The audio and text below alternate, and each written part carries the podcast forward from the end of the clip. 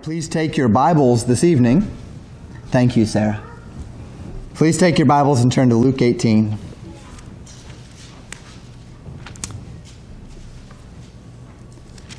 Looking at verses 9 through 17 this evening.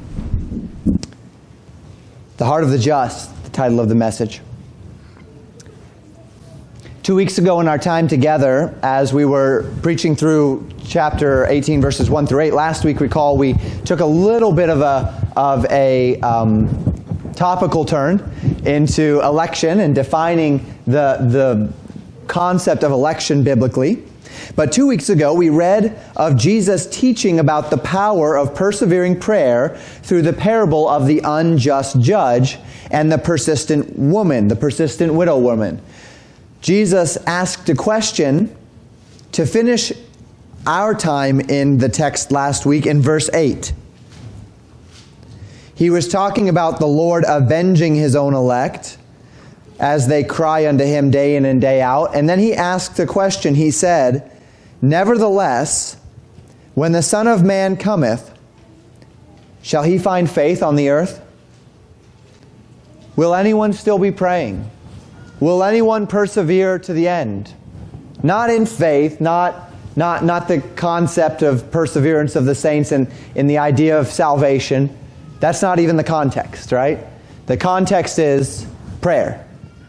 Will anybody still be there in the end, praying diligently, persevering in prayer, as the Lord would ask us to do? Well, this evening, as we continue in the text, our Lord gets a bit more foundational, speaking to a group of people who trusted in themselves, the text tells us.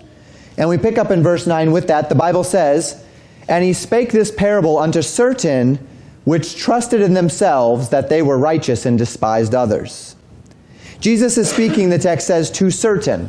Certain who trusted in themselves and despised others. We might assume from that the target group of Jesus' parable this evening is the Pharisees, right? They are certainly those that would regularly trust in themselves and despise others. And we know that Jesus has been bouncing back and forth in His teachings from the Pharisees to His disciples, or simply to the followers that are around at the time. However, it's possible that this may not actually be a group of Pharisees.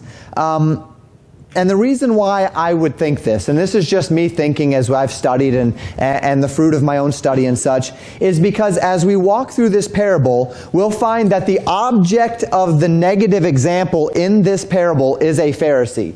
So a Pharisee is going to be the negative object lesson in a parable. And typically speaking, when Jesus gave parables, if He were going to be attempting to directly teach Pharisees a lesson, He would not use a Pharisee as the negative object lesson in a parable to Pharisees, because that would make them shut down right away, wouldn't it? And so as we see the object lessons that God gave to Pharisees, oftentimes it would have something to do with the law, say like the Good Samaritan, where you saw a priest and a Levite and a Samaritan come by. And so it would be something they would be intimately familiar with. They would understand the dynamics, but it wouldn't necessarily be the Pharisee that did wrong, because that would shut them down. And so it's quite possible here that as Jesus' parables would generally be a little bit more distant from the people that He's speaking to, that He may not actually be speaking to a group of Pharisees here. Take that for what it's worth. There's nothing in the text one way or another. That's just a personal observation that Jesus often didn't do that. He wouldn't target His target audience in the parable.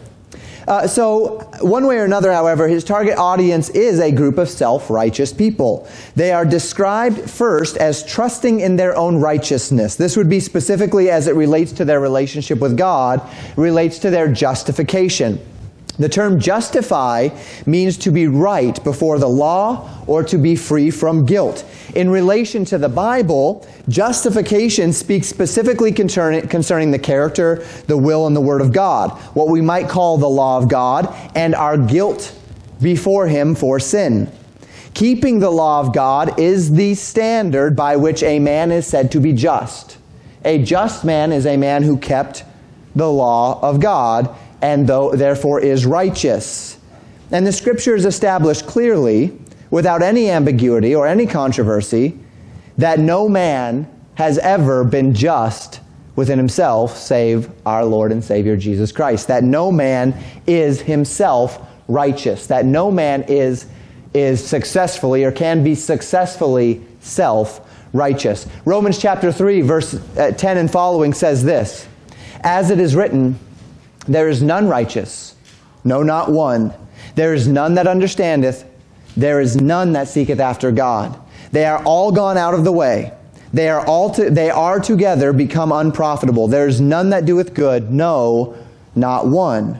Their throat is an open sepulchre. With their tongue they have used deceit. The poison of asps," that's a type of snake, "is under their lips, whose mouth is full of cursings and bitterness. Their feet are swift to shed blood. Destruction and misery are in their ways, and the way of peace have they not known. There is no fear of God before their eyes. Now we know that what things soever the law saith, it saith to them who are under the law, that every mouth may be stopped, and all the world may become guilty before God. Therefore, by the deeds of the law, there shall no flesh be justified in his sight. For by the law is the knowledge of sin, but now the righteousness of God without the law is manifest, being witnessed by the law and the prophets, even the righteousness of God, which is by faith of Jesus Christ unto all and upon all them that believe. For there is no difference, for all have sinned and come short of the glory of God." These verses leave no room for ambiguity on the point, do they? Nobody is righteous. Nobody is justified in themselves. Nobody is justified by keeping the law. No man is righteous through their own deeds. It cannot be, it is not, because all have sinned. But I'm a good person. No man is righteous before God. But I'm really kind to people. No man is righteous before God. But I always intend well. No man is righteous before God. But I'm a part of a Christian family. No man is righteous before God. But I try, I really put effort into it. No man is righteous before God. No man is right. No man is just. The law can make no man just. For even if I started obeying every command of God, even from my heart today, I have already fallen short of God's righteousness because I've already offended his holy standard. I'm already guilty. But the people that Jesus was talking to in this particular parable today don't really understand this, or have chosen not to understand it, more like. They believe that they in themselves were righteous. They believed that somehow a just God could overlook their sin because they deemed themselves to be a pretty good person, that their good should outweigh their bad. Well, God knows my heart. God does know your heart, you're right. That's a problem, isn't it? So they deem themselves to be moral. They deem themselves to be religious. And this condition, a condition that we call self-righteousness, has a consistent and noticeable side effect in the hearts of those who have it. The side effect of self-righteousness in the hearts of those who are self-righteous is that they're constantly judging themselves against others. And they constantly judge others, and they judge themselves against others by their standard of righteousness, so that they can consistently affirm to themselves that they're better than others. And they seek to affirm to themselves that they're better than others because that is what gives them confidence to say, well, at least I'm not as bad as that guy, so God will let me in. So God will give me a pass. So they look at their neighbor or their fellow church member, or they read the news and they read up on a politician or a celebrity or whoever. And they do so that they can look at the other guy and say, well, at least I'm not him. At least I'm not like that guy. At least I'm not as bad as him. At least I'm more moral than him. And that gives them, it dulls the edges of their conscience just enough to allow them to get on until they start feeling the guilt again. And then they can go around looking for people to compare themselves to again so that they can feel better about themselves. So the Bible tells us that these men were self-righteous, and that the side effect of that is that they despised others. They counted others as nothing. They looked down on others as if they were better than them, so that they could feel good about themselves, so that they could elevate their own estimation for the sake of their own self-righteousness. And upon this topic, Jesus gives a very powerful parable, beginning in verse 10. Jesus says this, two men went up into the temple to pray, the one a Pharisee and the other a publican. The contrast in the mind of the Jewish listener would be quite dramatic. As we know from the scriptures, and even mentioned already, the Pharisees were seen in Jewish culture and society as the pinnacle of legal and moral excellence. These guys were what we would call the cream of the crop. They were the best that Israel had to offer, the ideal representatives of Israel to the world. They were morally excellent, they were legally astute, they knew the stuff, they did the stuff, all the things. On the contrary, the publicans were viewed as pretty much the worst that Jewish culture put out. We've talked about them before. We won't get into in depth with them again. But a publican was a tax collector for Rome, right? They were Jewish tax collectors for Rome. They were regularly guilty of theft, intimidation. They were dishonest men. And the Jews saw them, on top of all of that, as traitors to their own people. They would extract, for Rome's sake, they would extract unjust wages from their brethren. So we have, as we have seen so many times in the scripture, Jesus chooses complete extreme opposites to drive home his point, right? And we've seen this time and time again. We saw this with the rich man and Lazarus, right? The rich man fared sumptuously and had everything, and Lazarus was this poor, lame man who, and the dogs licked his wounds. And then we saw this just 2 weeks ago with the widow and the unjust judge, right? We had mentioned that the reason why those characters were used is because the widow woman was the most helpless woman, most helpless person in society, and the judge of a city was one of the most powerful men in this society. And so we see the extreme contrast to drive home a point.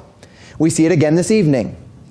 Each of these men, Jesus tells us, goes into the temple to pray, something every Jewish man was expected to do. And Jesus describes each of these men's prayers. That's the bulk of the content of this parable, these men's prayers. And we begin with the prayer of the Pharisee in verses 11 and 12. Jesus says, "The Pharisee stood and prayed thus with himself, 'God, I thank thee that I am not as other men are, extortioners, unjust, adulterers, or even as this publican,'" You can see him pointing to that man as he's praying.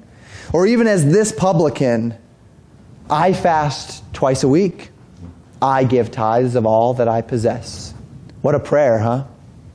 The text tells us, almost in order to set the tone for his prayer, that the Pharisee prayed with himself, right? It's like he's giving himself a big bear hug as he's praying. He is coming with the list. He's coming to his boss with the list of everything that commends himself, to his boss.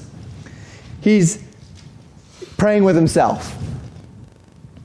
His focus and his prayer is upon himself, upon his merits, upon his accomplishments. It's a prayer of boasting. It's a prayer of judgmentalism. It's a prayer of pride. It's a prayer of self-righteousness. And if we know anything about prayer, it's that self-righteousness and pride don't couple themselves well with prayer if we want to get anything done on our knees, right? So he thanks God. Thanks God that he's better than everyone else. He thanks God that he's better than other men morally. He thanks God that he's not an extortioner, that he's not unjust, that he's not an adulterer. And by the way, those are good things not to be. "Or," he says, "or even, God, thank you even that I'm not this publican," pointing to the man who had entered as well to pray unto God. He continues to run down the merits of his own existence. He fasts twice per week. He gives tithes of everything he possesses. And again, none of these things are wrong.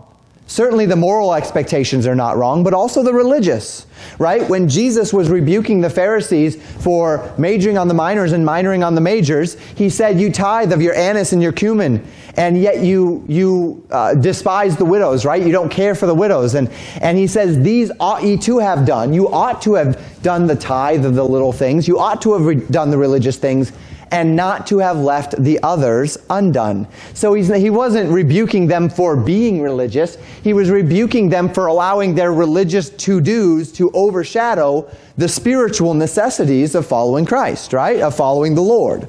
And so we have this same idea here that these are not necessarily bad things. It's good that this man was not an extortioner. It's good that he was not unjust. It's good that he was not an adulterer. It's good that he would fast. It's good that he would tithe. They aren't bad things. But here's the thing. None of these things can justify a man. For by the deeds of the law is no man justified in his sight. Whether that's moral deeds or religious deeds, no man is justified in God's sight through those deeds.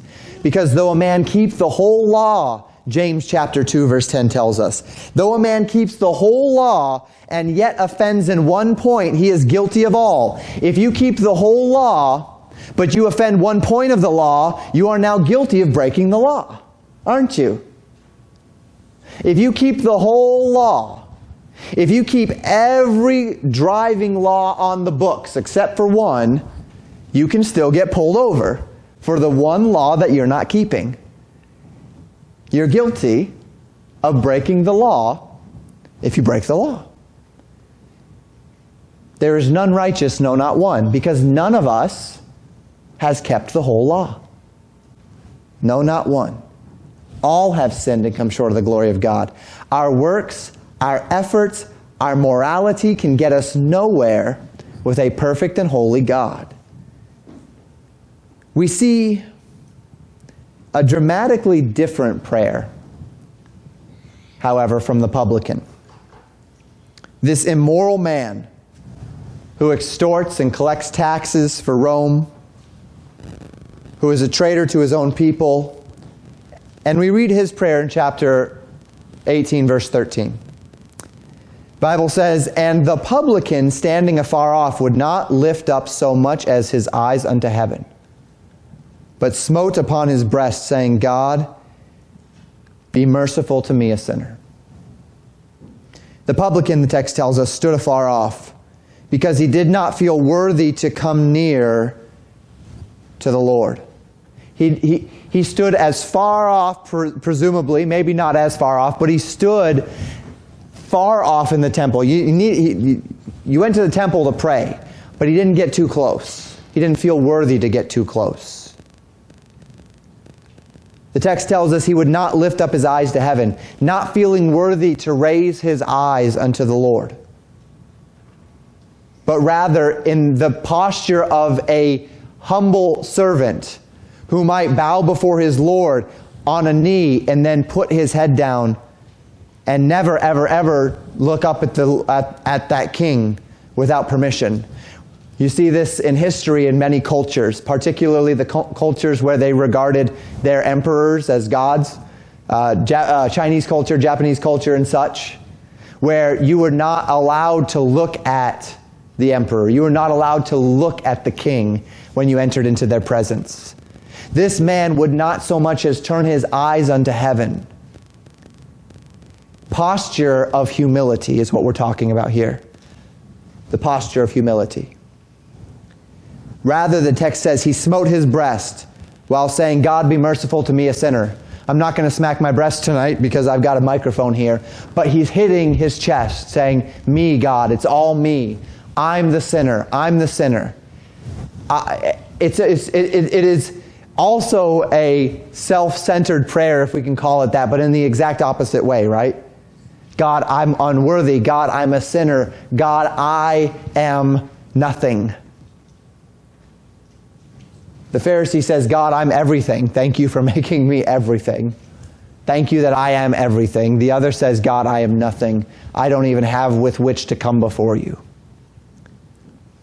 This man has no false pretense regarding his own spiritual condition. He has no false ideas of his own merit. This man is not comparing himself to those lower than him. He was not thanking God that at least he wasn't a harlot or a murderer. He saw no sliding scale of moral impurity that would allow him to feel justified regarding the evil thoughts and intents of his heart. We read nothing about himself and his merit, only that he is unworthy. He sought not thanksgiving for the man that he had made himself into, only mercy from God for falling so short of God's perfection. And of this contrast, Jesus makes only one remark to end his parable, and this is the point of the parable. He says in verse 14, I tell you, this man, that would be the nearest antecedent to that is the publican, right? This man went down to his house justified rather than the other. For everyone that exalteth himself shall be abased, and he that humbleth himself shall be exalted. The publican, for all of his moral failings, is the only one of these two men that left that temple that day justified in God's eyes. The Pharisee, in all of his pomp and morality and legality and religiosity, received all the rewards that he sought from the self-righteous affirmations which his personal grandstanding achieved for him. In other words, he left feeling pretty good about himself, and that was the extent of his reward. The heart of the Pharisee had no humility, no love for God, no recognition of any true need. It was only another form of pride, the God of self manifesting itself in another way, him feeding his own flesh. And these things do not commend themselves to the heart of God. But the man who, knowing himself, comes to God to gain from God what he knows he cannot gain in himself. The man who says, I am not something special. I cannot be something special. God, make me something special in you. That man is justified. And he gives the point here at the end, a point which is well familiar to us by now in the Gospel of Luke. The man who exalts himself shall be abased. The man who humbles himself shall be exalted by God. This is the way that God has designed it to work. This is God's economy.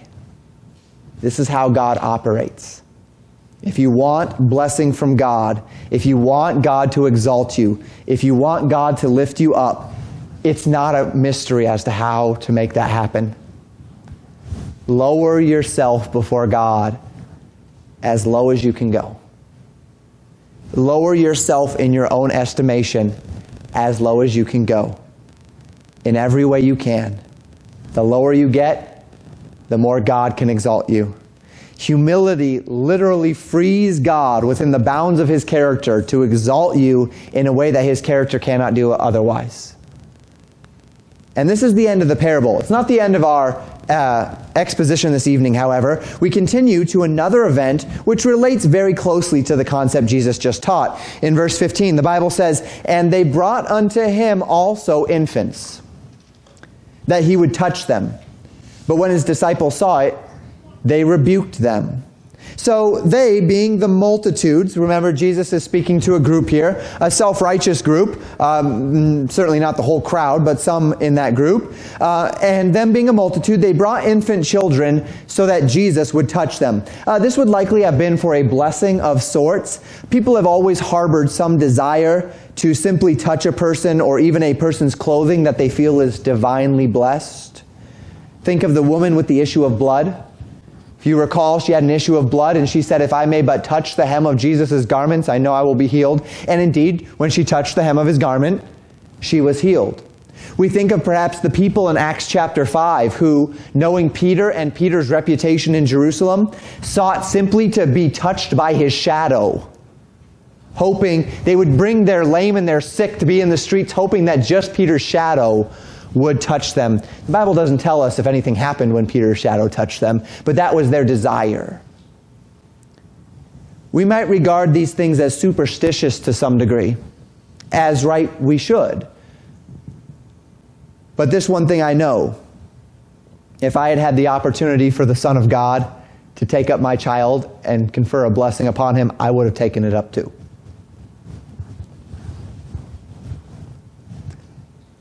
So Jesus is picking up these infant children.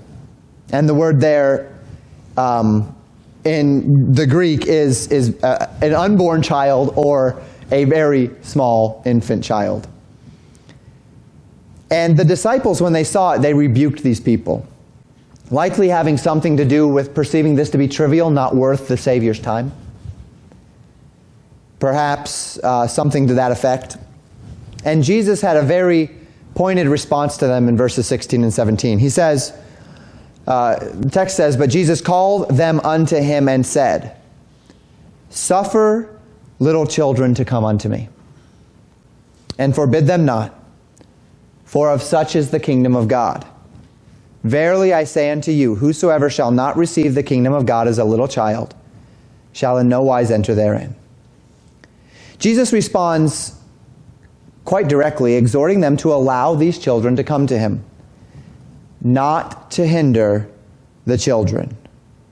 And he says, for such is the kingdom of God.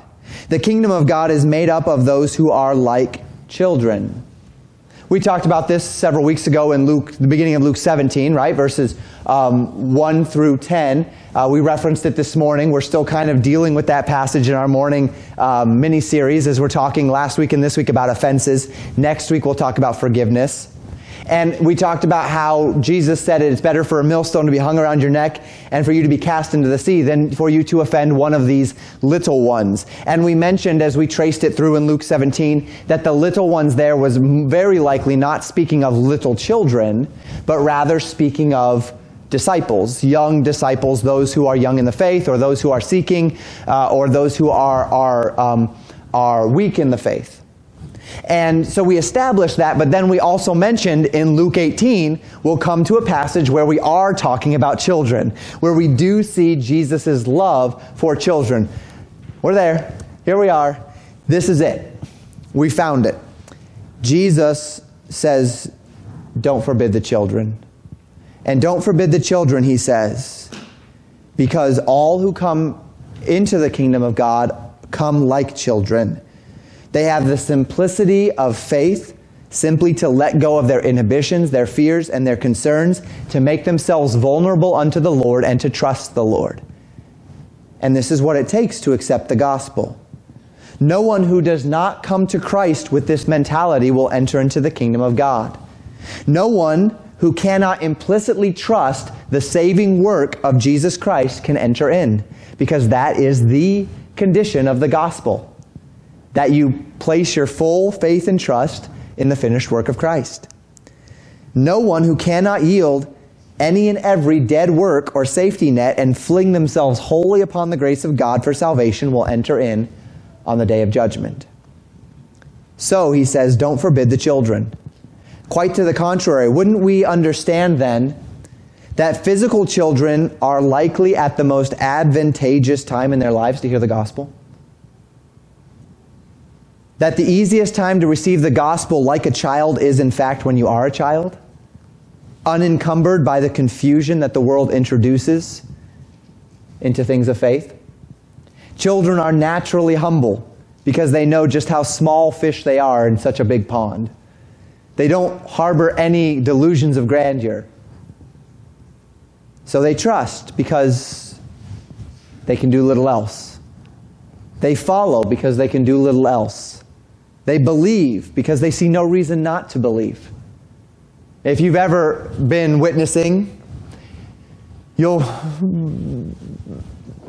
understand a trend over time. It's not a trend that is absolute, but it's a trend that even the scriptures present, that the wealthier, the stronger, the more honorable, the more prestigious a person is, the harder it is for him to come to Christ. 1 Corinthians tells us this straightly. Jesus actually tells us this straightly. It's easier for a rich man, for a camel to go through an eye of a needle than for a rich man to enter into the kingdom of God, he would say.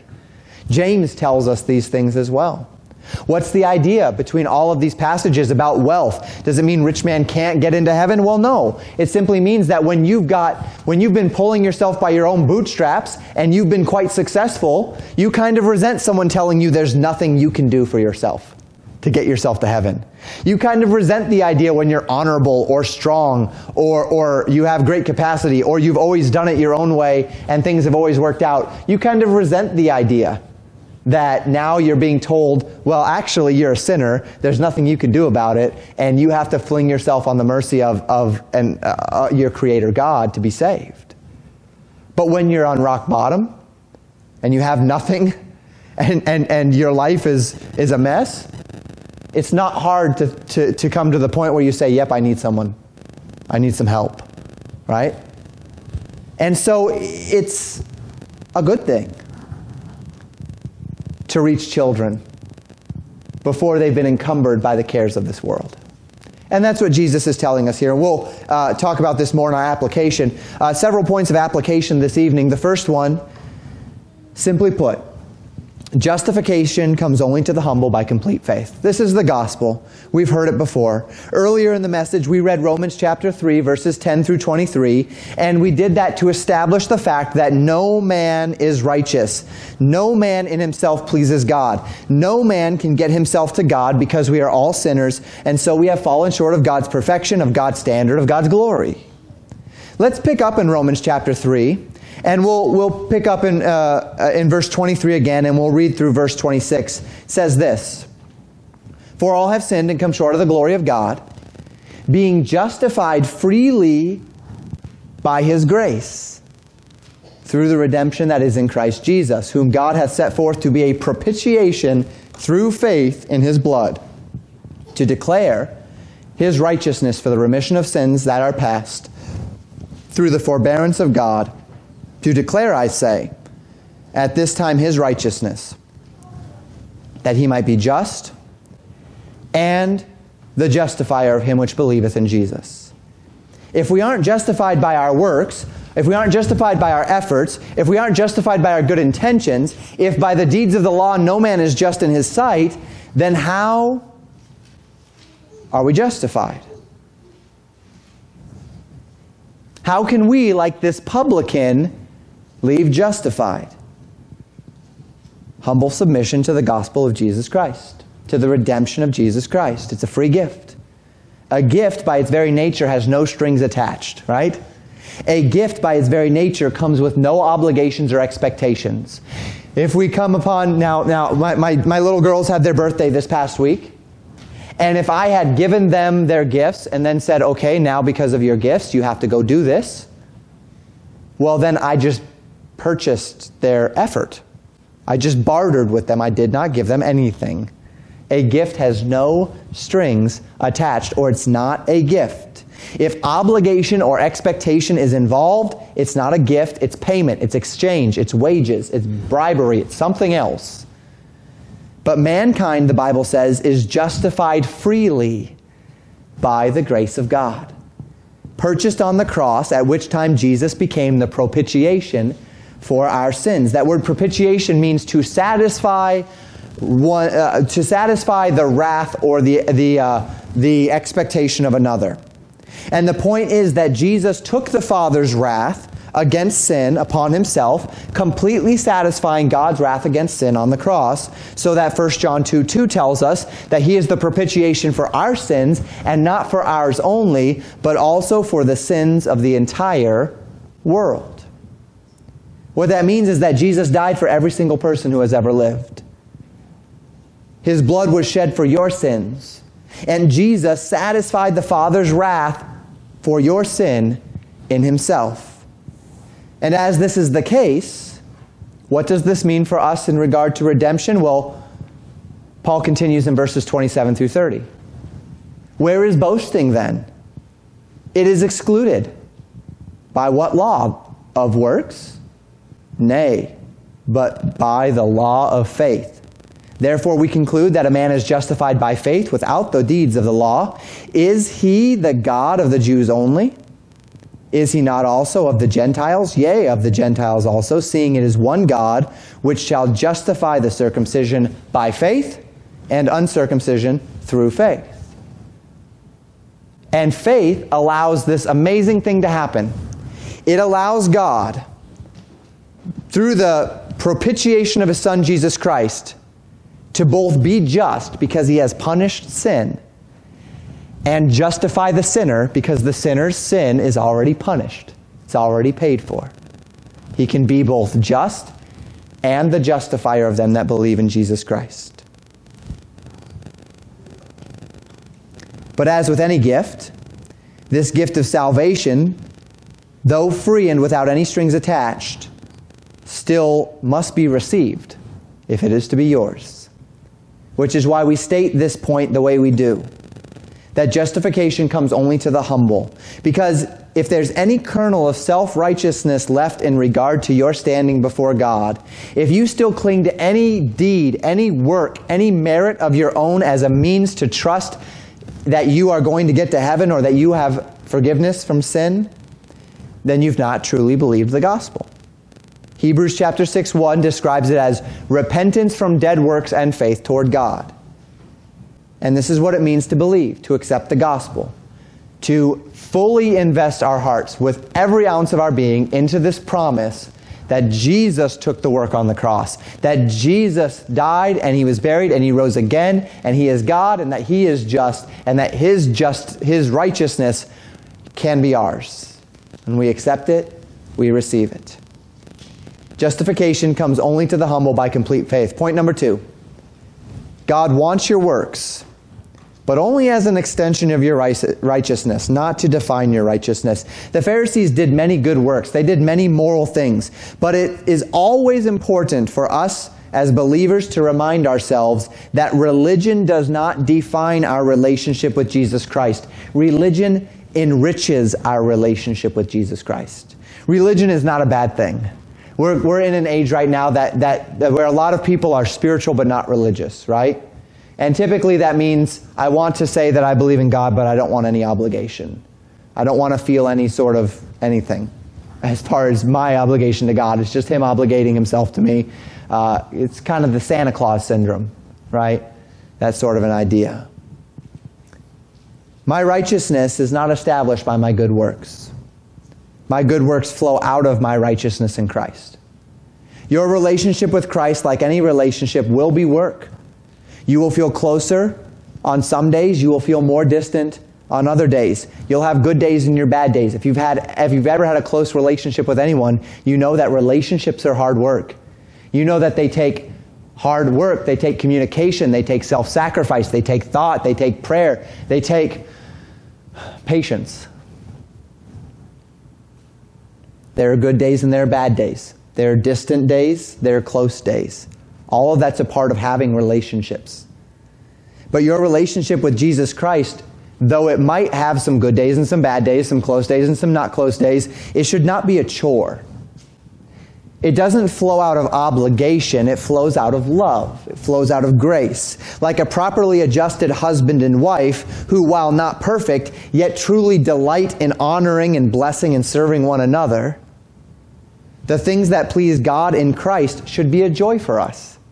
They should not be a chore for us. Parents, whether your child is having a good day or a bad day, you love them. And they are still your child, right? Yes. I can at least speak to it in my own life. But as your children learn to do right, they don't just become your children. They become your pride. And oftentimes they become your friend. As they grow and you relate to them and you enjoy them and you spend time with them. And all of those things aren't necessarily implicit in the fact that they are your children, but you're proud of them in every right way, not arrogance, but pride, to call them your children because their words and their actions honor you. As believers, we are children of God. And as we do right, and as we dedicate ourselves to the work of the Lord, and as we work on that relationship, and as we grow, and as we keep ourselves in the right place with God, we make God proud of us. We honor God's name, God's word, and God's redemption through his son, Jesus Christ. Is God really proud of us? Hebrews 11 says that. Hebrews 11, as it espouses those that had faith, the Bible says in regard to those that had faith, that followed the Lord, that God was not ashamed to be called their God. What a beautiful statement. God was proud of them. He was not ashamed to be called their God. And this is what it means to be a Christian. Christianity has nothing to do with what you can and can't do, with rules and regulations, with religious observances. Christianity is you in a loving relationship with the God who is our Father, and then you joyfully expressing your love to him through obedience to his will, through doing and not doing, through religion and observances. And so it is that the greatest commandment, when Jesus gave the greatest commandment, and when Jesus asked about the greatest commandment was not thou shalt do.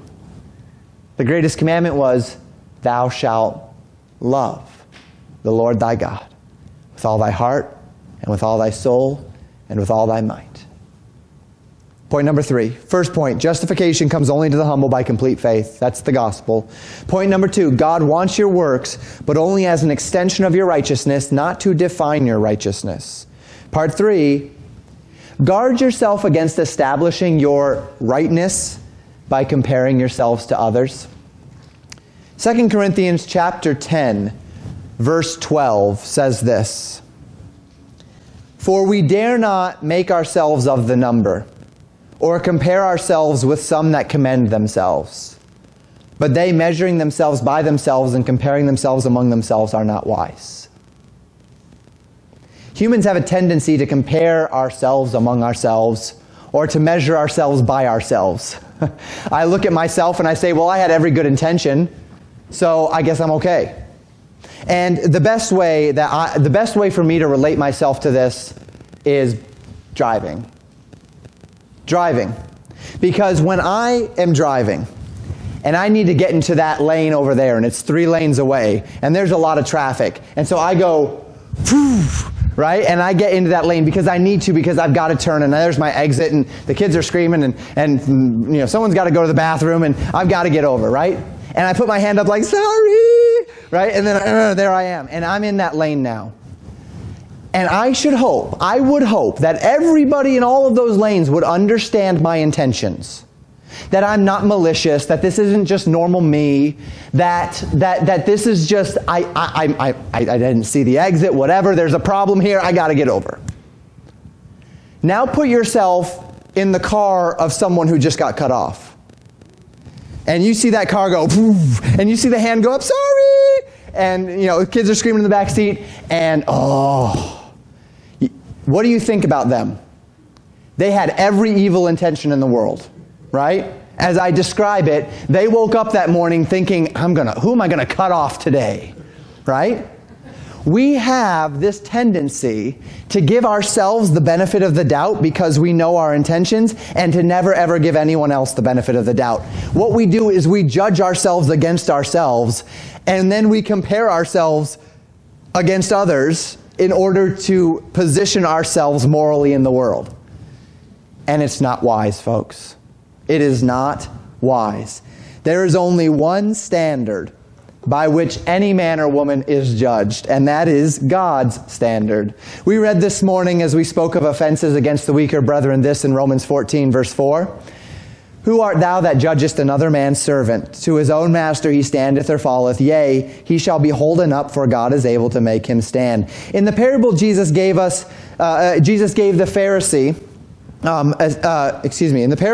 gave, that Pharisee established his own self-righteousness by comparing himself to a moral standard that he had erected in his mind against the publican. And this is unjust judgment. I have no right to judge another man's servant. That other man's servant will be judged by his master. God is my master. God is your master. I will not be judged against another servant. God is not going to stand. We said this morning that when you stand before God, pastor's not going to be standing at God's right hand, right? As a part of that judgment. Also, when you stand before God, pastor's not going to be standing next to you, and God's going to say, okay, well, there's pastor. And then start comparing us one to another. Well, you did that well, and you did this well, and he did that better than you, and he did that better than you. And so, you know, he's not going to do that. He's going to judge you by a standard, and that standard is himself, his word. At my house, one of my daughters is responsible to wash the table, while the other is responsible to sweep the floor. And if the one who was told to wash the table doesn't do a good job, it would not be unexpected for me to hear my daughter say, "But my sister didn't do a good job sweeping the floor either." To which I respond, what does the quality of your sister's job sweeping the floor have to do with the quality of your job washing the table? Well, it has nothing to do with it, however, but I can look at the floor and say it's still dirty, so why are you upset at me for the table still being dirty? Well, because I don't judge the quality of the table being clean against the quality of the floor being clean. That's not a just judgment. But any way that we can work to divert the attention off of our failings to others is simple human nature, isn't it? Well, Instead, the daughter who was told to wash the table will be judged only against my expectation of her and her job, whether she washed the table. In like manner, I would not go up and say, do you see how clean the floor is when I'm trying to judge the table? Or do you see how clean the table is? I'm trying to judge the floor. I judge the floor on its merits. I judge the table on its merits. And I judge the work of each child on their merits. So then why do we live as if we will be judged by God against the actions and expectations of others? And that's the question. Why do we live saying, appeasing our conscience by looking at somebody else who has failed harder than we have, or who is doing worse than we are, and say, well, at least I'm not that person, so I guess I'm okay? Well, let's judge ourselves by a righteous standard. Let's not judge ourselves against ourselves. Let's not judge ourselves by measuring ourselves not just against ourselves but against others. Let's measure ourselves against God's expectation for us. And let's allow that to be our gauge. And if you gauge your spiritual success or failure at any given point in time by the standard of how others are doing, you're not being wise. Final point here. I've made it so many times. It's repeated so often in Scripture, so we'll just keep making it. Because if Scripture repeats it, then we need it, right? Point number 4, humility, humility, humility. I was talking to my wife this afternoon, just thinking about some things, and I looked at her and I said, it is amazing how far humility can get you. It is amazing the multitude of sins that can be covered by a humble heart. It is amazing the relationships that can be repaired through humility. It is amazing the purity that can be maintained in a spiritual relationship or a physical relationship through humility. If I could sum up the essence of what it truly means to be a follower of Christ, I could do no better than to simply use this word, humility. God wants to be glorified. God deserves to be glorified. And nothing glorifies God like having those who had rebelled against Him come back to Him in love and submit themselves to His authority. But the most obvious reason why humility is the essence of what it means to be a follower of Christ is because humility is the essence of what Jesus Christ was and who Jesus Christ was. Philippians chapter 2, verses 5 through 8 says this, "Let this mind be in you, which was also in Christ Jesus, who, being in the form of God, thought it not robbery to be equal with God, but made himself of no reputation, and took upon him the form of a servant, and was made in the likeness of men. And being found in fashion as a man, he humbled himself, and became obedient unto death, even the death of the cross." The example Jesus set was an example of humility before the Father. But the necessity of humility is not the only lesson that we learn from His example. We also learn about the reward of humility, don't we? Verses 9 through 11 tell us this, "Wherefore God also hath highly exalted Him, and given Him a name which is above every name, that at the name of Jesus every knee should bow, of things in heaven, and things in earth, and things under the earth, and that every tongue should confess that Jesus Christ is Lord, to the glory of God the Father." God exalts the humble. You can believe it, you can trust it, you can rely upon it. But do you believe it? Do you trust it? Are you relying upon it? So James would tell us in James chapter 4, verses 6 through 10, "But he giveth more grace, wherefore he saith, God resisteth the proud, but giveth grace unto the humble. Submit yourself therefore to God. Resist the devil, and he will flee from you. Draw nigh to God, and he will draw nigh to you. Cleanse your hands, ye sinners, and purify your hearts, ye double-minded. Be afflicted and mourn and weep. Let your laughter be turned to mourning and your joy to heaviness. Humble yourself in the sight of the Lord, and He shall lift you up." This is the publican, is it not? Smoting his breast, standing afar off, not turning his eyes unto heaven, and saying, "Lord, be merciful to me, a sinner." He's being afflicted. He's mourning. He's weeping. And he's the one that walked away justified. Pastor, what does it mean to humble myself before God? It means this. If God says it, believe it. If God commands it, obey it. If God wants it, give it. If God loves it, you love it. If God hates it, you hate it. Make God's opinion your opinion in everything. Make God's perspective your perspective in everything. Make God's priorities your priorities in everything, regardless of the earthly consequences, regardless of your perception of things. And if you'll do this on the authority of the Word of God, not only will you be happier for it because you're doing what you've designed to do, but there's a spiritual divine blessing waiting for you on the other end. Do it God's way, you won't be sorry. Excuse me, one more point. I'm sorry, I thought that was the last point. One more point this evening. There were 5 points. The final point. Suffer the little children. After the parable, we read about receiving Christ as would a child. But let us remember as well that we should receive the children. God's people should see children as an opportunity rather than an inconvenience. God's people should value the process of teaching them God's word. God's people should value the simplicity, the innocence, and the love of children. God's people should protect children, protect their conscience, protect their innocence, protect their love for God and for truth and for others. God's people should cherish children for who they are and for what they could become in Christ. God's people should seek to mold the next generation, not shoo them away as if they're just unworthy of our time. And most certainly, God's people should never assume that the truths of Scripture are not accessible to children. If you've ever interacted with children, you know that they're a lot smarter than we give them credit.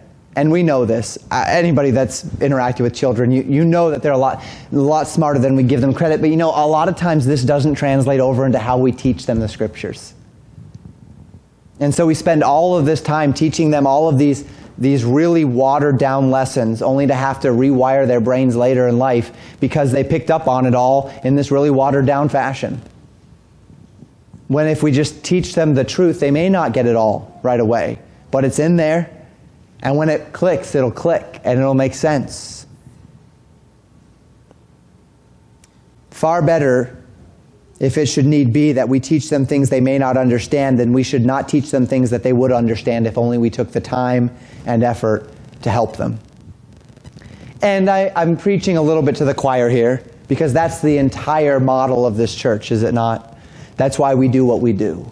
We do what we do the way we do it because we are convinced that we need to start from a very young age, as families, as fathers and mothers, dedicating ourselves, even at the inconvenience to ourselves, of raising our children up as unto the Lord.